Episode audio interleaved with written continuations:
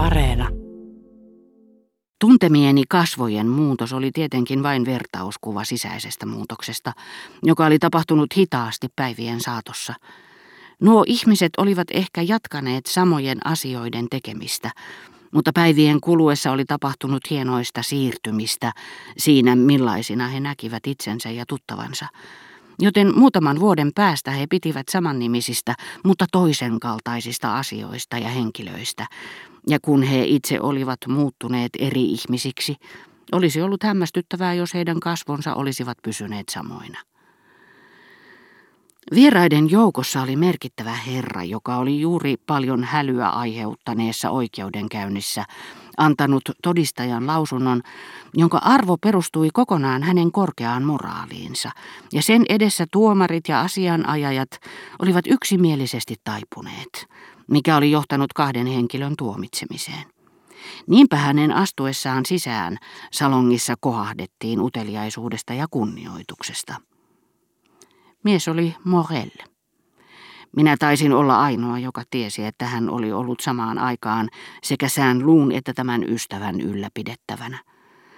Näistä muistoista huolimatta hän tervehti minua iloisesti, joskin hiukan pidättyväisesti. Hän muisteli aikaa, jolloin tapasimme Balbekissa, ja nuo muistot olivat hänelle täynnä nuoruuden runollisuutta ja melankoliaa. Mutta paikalla oli myös väkeä, jota en voinut tunnistaa syystä, etten ollut heitä koskaan tuntenutkaan, sillä ajan kemiallinen vaikutus ei ollut ulottunut vain ihmisiin, vaan myös seurapiireihin.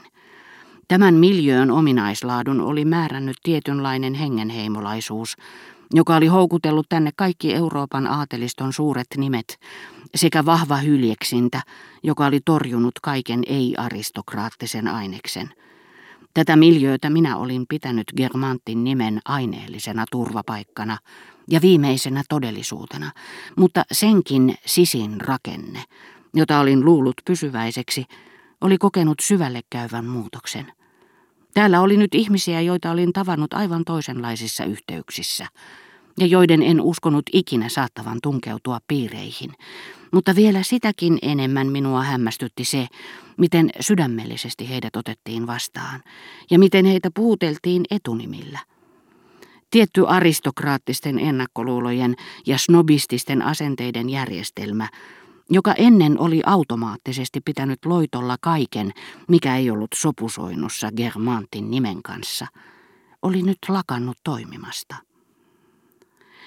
Eräät henkilöt, Tossitsa, Klein Michel, olivat niihin aikoihin, kun olin itse tullut seurapiireihin, järjestäneet suuria illallisia, joille kutsuivat vain Germantin ruhtinattaren, Germantin herttuattaren ja Parman prinsessan. Itse he olivat istuneet näiden luona kunniapaikoilla, ja heidän asemaansa silloisissa seurapiireissä pidettiin erittäin vahvana, ja niin se ehkä olikin – mutta nyt he olivat hävinneet jälkeä jättämättä. Olivatko he olleet ulkomaalaisia diplomaatteja ja palanneet kotimaahansa?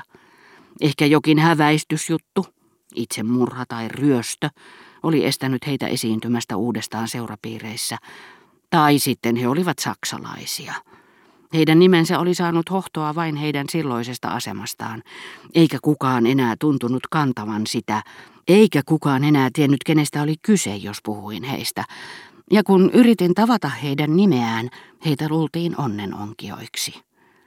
Naisilla, joiden ei entisten seurapiirisääntöjen mukaan pitänyt olla lainkaan paikalla, oli minun hämmästyksekseni parhaina ystävättärinään kaikkein ylhäissyntyisimpiä rouvia, jotka olivat tulleet Germantin ruhtinattaren luo pitkästymään vain näiden uusien ystävättäriensä takia sillä tyypillisintä näille seurapiireille oli niiden uskomaton taipumus polkea säätyään. Koska torjuntakoneiston jouset olivat löystyneet tai katkenneet eivätkä toimineet enää, vierasta aineesta tunkeutui piireihin valtavasti ja vei niiltä kaiken yhtenäisyyden, kaiken ryhdin ja kaiken värin. Ylhäisaatelisto oli kuin vanhuuden heikko leskiarmo, joka pystyi vastaamaan vain aralla hymyllä röyhkeälle palvelusväelle, kun se valtasi hänen salonkinsa, joi hänen appelsiinimehunsa ja esitteli hänelle rakastajattarensa. Tunteeni ajan pakenemisesta ja siitä, että pieni osa menneisyyttäni oli kadonnut, ei johtunut niinkään sen yhtenäisen kokonaisuuden tuhoutumisesta, jollainen Germantin salonki oli ollut, vaan siitä, että jäljellä ei ollut edes tietoa niistä tuhansista syistä ja tuhansista vivahteista, joiden vuoksi tietty vieras, joka yhä kävi tuossa salongissa, tuntui olevan siellä luonnollisella paikallaan, kun taas jonkun toisen vieraan läsnäolo hänen vierellään vaikutti uudelta ja kyseenalaiselta ilmiöltä. Eikä tietämättömyys koskenut vain seurapiirejä, vaan myös politiikkaa. Kaikkea.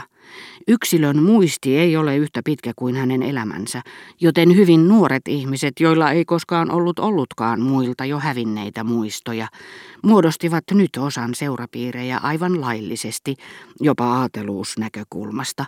Ja kun seurapiiri-ihmisten menneisyys oli unohtunut tai sitä ei tunnettu, he hyväksyivät nämä heidän silloisen nousseen tai laskeneen asemansa mukaan. Luulen, että asian laita oli aina ollut näin. Että rouva Swan, Germantin ruhtinatar ja Block olivat aina olleet korkeimmassa asemassa ja että Clemenceau ja Viviani olivat aina olleet konservatiiveja. Ja kun tietyt seikat ovat muita pitkäikäisempiä, Dreyfusin tapauksen vihattu muisto säilyi epämääräisesti heidän mielessään isien kertomusten perusteella. Joten jos heille sanoi, että Clemenceau oli ollut Dreyfusin kannattaja, he vastasivat, ei se ole mahdollista, te sotkette asioita. Hän oli nimenomaan vastapuolen mies.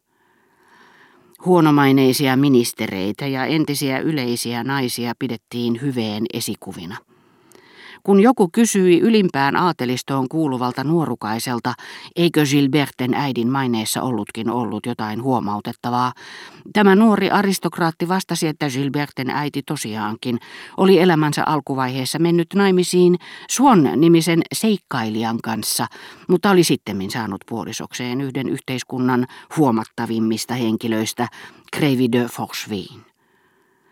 Tässä salongissa oli tietenkin vielä muutama henkilö, esimerkiksi Germantin herttuatar, jotka olisivat hymyilleet nuorukaisen väitteelle, joka kieltäessään Swannin aseman tuntui minusta suorastaan groteskilta, vaikka itse olinkin aikoinani Combreessa luullut kuten isotätini, että Swan ei voinut tuntea prinsessoja.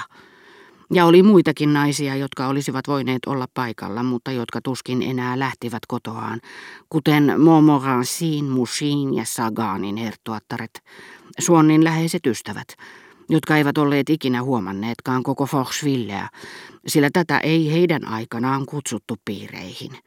Mutta oli niin, että entinen seurapiiri samoin kuin nyttemmin muuttuneet kasvot sekä valkoisiksi vaihtuneet vaaleat hiukset elivät enää vain joidenkin ihmisten muistissa, ja näidenkin määrä väheni päivittäin.